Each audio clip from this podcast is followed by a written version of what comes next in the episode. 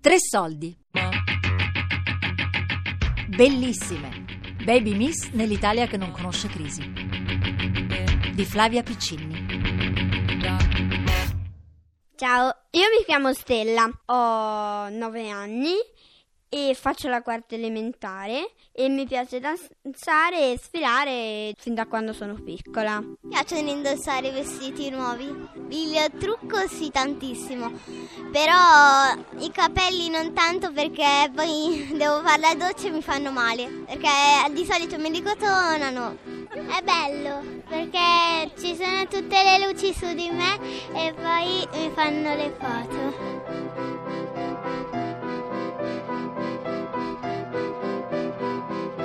Intorno a noi c'è un'Italia di baby modelle e di baby miss. A volte non la vediamo, ma è un'Italia che va in scena nelle spiagge romagnole e pugliesi, con improvvisati tappeti rossi sistemati alla male peggio fra il bar e la paninoteca. È un'Italia che si ritrova nei pomeriggi di primavera nei centri commerciali di Afragola e di Agrigento e mette in fila decine e decine di bambine che sfilano davanti a parenti entusiasti e a sconosciuti curiosi. Con espressione seria, a volte preoccupata, vanno in scena bambine alte, magre, grasse, basse, hanno occhi chiari, occhi scuri, hanno capelli lunghi, corti, biondi, rossi, neri, hanno dai 3 ai 13 anni e tutto il medesimo miraggio, portare a casa una fascia, diventare una miss. C'era una volta Berta che filava, adesso invece c'è Guia che sfila, elegante e graziosa. Ma non solo, c'è Serena che canta nelle più grandi piazze italiane. Cari genitori, non c'era una volta, ma adesso c'è Miss e Mister Baby Italia, il talent a portata di bambino. Il tuo bimbo sa cantare, recitare, sfilare, ama fare qualcosa? Bene, iscrivilo e si divertirà con noi. Lisipotti. serata, lo facciamo con la prima categoria. Due, tre anni, giovani, giovanissimi, belli, bellissimi tutti. Allora, Questi concorsi di provincia sono per lo più improvvisati, vivono di locandine dai colori sgargianti appesi nelle bacheche di stabilimenti balneari, di pubblicità su canali televisivi, quotidiani e radio locali. I più strutturati hanno una pagina Facebook, un canale YouTube, promettono divertimento, un pomeriggio insieme ad altri bambini, giurano che l'aspetto fisico sia importante, ma non è fondamentale. Insomma, non si butta via niente, neppure un partecipante bruttino.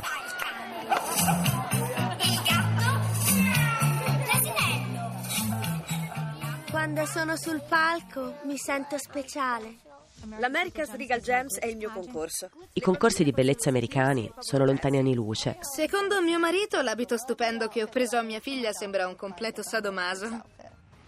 Ho sentito delle madri dire come ha fatto a vincere, è orribile. Come si può dire così di una bambina? Adoro le cosiddette cose posticce. Non mi danno fastidio, perché vogliamo competere a livello nazionale e in concorsi molto eleganti. I denti finti? Li provo, ok? I denti finti non mi piacciono, mi danno fastidio. I denti finti si applicano su quelli della bambina per coprire eventuali imperfezioni. A nessuno verrebbe in mente, come è accaduto negli Stati Uniti, di fare del Botox alla propria bambina di 8 anni o di costringere estenuanti seduti di abbronzatura artificiale la propria piccola. Non mi dispiacciono neanche i capelli posticci, non è una parrucca, è solo un piccolo toupé che porta anche per andare a scuola. Le aggiungo i capelli posticci, le faccio la coda di cavallo e sembra una pettinatura frutto di ore di lavoro. Invece no, quindi viva la mamma! Sono Morgan Morris e non vedo l'ora di vincere una corona all'America's Regal Gems. 4.000 dollari in contanti. Sono ricca, ricca, ricca.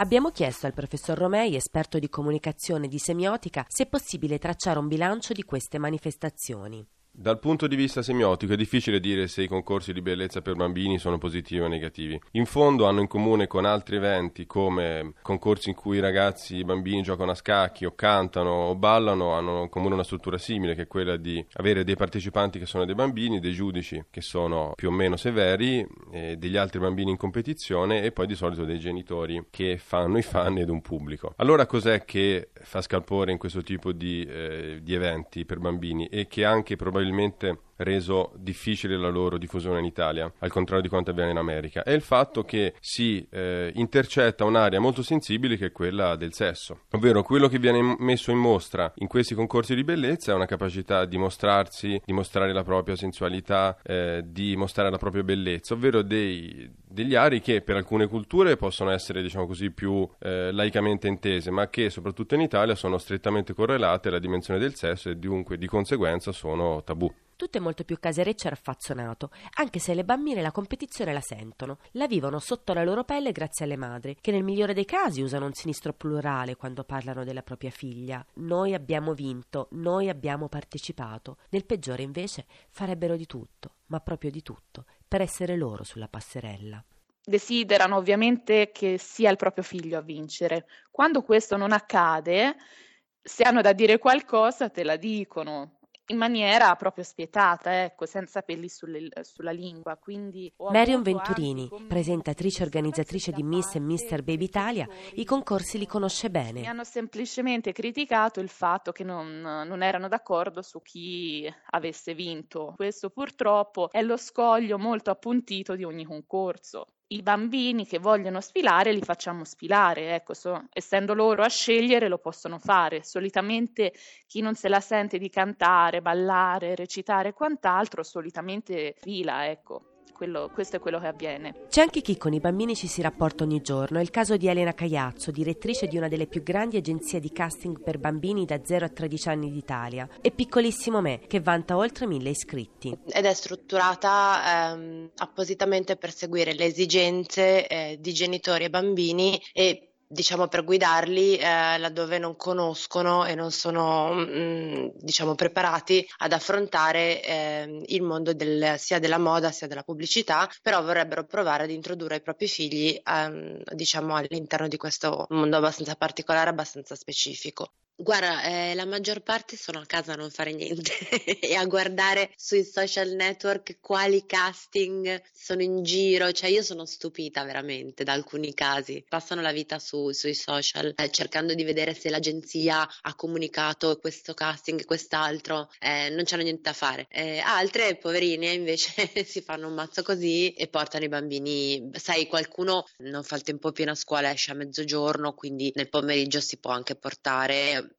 i genitori chiedono permesso, se no ci sono dei nonni molto disponibili, qualche babysitter, insomma in qualche modo fanno. Eh, per alcuni genitori devo dire che sì, è un'attività a tempo pieno, assolutamente, infatti ci chiamano 70 volte a settimana chiedendo ma non c'è niente per noi? Si potrebbe aprire un capitolo dal film di Anna Magnani, Sei bellissima, eh, a oggi, perché purtroppo, ripeto, spesso le mamme sono quelle che vorrebbero vedere nelle figlie le future veline o starletto o attrici del domani e questo è il nostro più grande rischio in sostanza circostanza, di avere a che fare con una mamma che non capisce se la bambina, la bambina deve venire qui sorridendo e divertendosi, a volte vengono forzate, noi cerchiamo di evitarle. Buona, eh, che mamma torna. Non ti voglio stare qua, non ti voglio stare. Amore, mica stai sola, stai col signore, mi raccomando, eh. Stai buona, stai buona, Ani, penso ciao. io. Stai buona. Non ti voglio stare qua, non ti voglio Continuo di qua, di là, mi stanco. Facciamo le prove, facciamo di qua.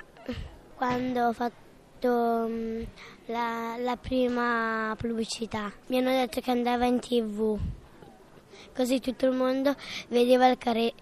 Le... Non mi aiuto. Lì ci danno la telecamera, non ci fanno foto. Lì facciamo lo stesso le prove, ma almeno lì si beve. A di solito nelle spirate non facciamo niente, camminiamo e basta. L'universo dei concorsi italiani, che vede tre agenzie di baby modelli come organizzatori, è un business di qualche decina di migliaia di euro, non di più. Diverso è il mondo che ruota intorno alla moda del bambino, che solo in Italia è un giro d'affari di svariati milioni di euro e che comprende sfilate, book fotografici, pubblicità e per gioco una volta ero su internet, ho visto che un'agenzia cercava delle bambine, gli ho mandato le caratteristiche delle mie due e mi hanno chiamato e da lì è nato tutto. Hanno cominciato con fotografie, poi dopo questa, quest'anno ormai è la quarta volta che facciamo sfilate. Quando le vedi fuori è cioè, troppo emozione, non ci sono parole, veramente emozionatissimo cioè bello. Poi quando ho visto lei in televisione mi sono messa a piangere. Con la pubblicità che la vedevi che saltava a destra e a sinistra mi sono veramente messa a piangere. Quando sei lì che fai il servizio non ti rendi conto, è quando la vedi che dici ah È così che è uscito.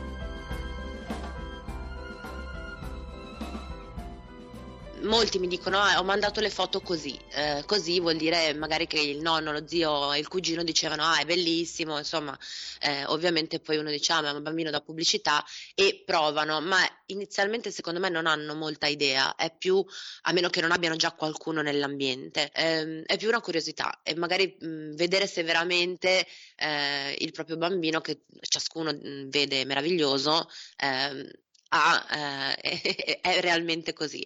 Dopodiché penso che possano subentrare diversi meccanismi alcuni sono purtroppo di affermazione personale, lo vedo e lo riscontro ogni giorno, quindi molto, molto è ehm, qualcosa di, di, di personale, di risolto dai genitori. Allora, la mia nonna è stata una modella, mia mamma non è riuscita a fare queste cose perché eh, lei invece non aspirava a fare queste cose, ma appena io sono nata ha visto che adorava fare queste cose, ma ormai lei non ne poteva fare, allora un po' mi ha costretto a farle e adesso sono abituata e mi piacciono molto.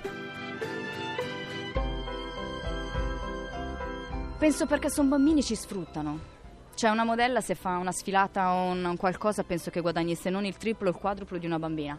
Poco e niente. Per quello che fanno i bambini poco e niente. Due o tre anni fa dove una sfilata la sera, tardi. Eh, io avevo un cast molte bambine e tre bambine di queste arrivarono in un ritardo estremo, quindi fuori tempo massimo per essere preparate, truccate e vestite. Eh, e io le, non le feci sfilare, eh, poi domandai alle mamme quante sfilate avevano fatto queste bambine e nell'arco di una giornata avevano fatto cinque sfilate. Capisce bene che a questo punto per una bambina è un incubo, non è una giornata di lavoro, di divertimento diventa un incubo se deve fare 5 sfilate in un giorno. Erano stremate con le occhiaie sotto, sotto, gli occhi, con le occhiaie profonde e stanchissime. Per cui alle 8 di sera che iniziava questa sfilata decisi di tenerle, di non usarle, diciamo di non farle sfilare nel rispetto prima delle bambine e poi anche del fatto che non possiamo usare i bambini e sono provati, stanchi, cioè non avrebbe senso.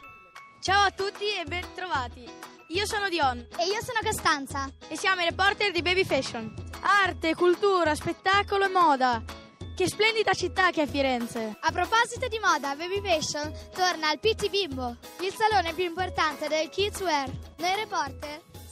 L'evento più importante di questo business è PT Bimbo, che si è concluso sabato 24 gennaio a Firenze.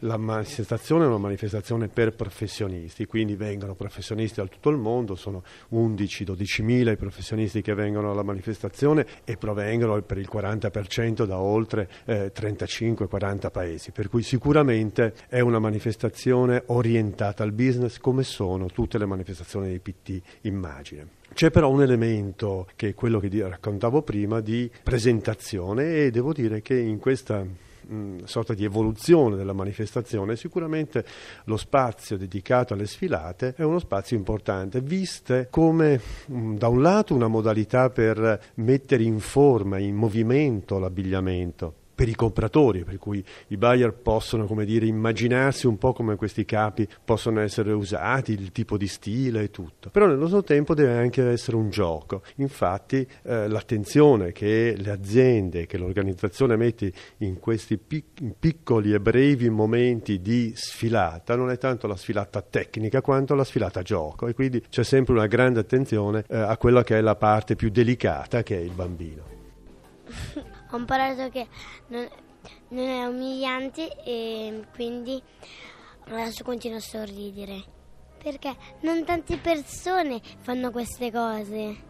Mi mettono dei vestiti bellissimi e dopo c'è la gente che mi guarda e mi emoziona. Perché c'è tanta gente che dopo mi metto in posa. Braccio di qua, braccio di là. Non si sa.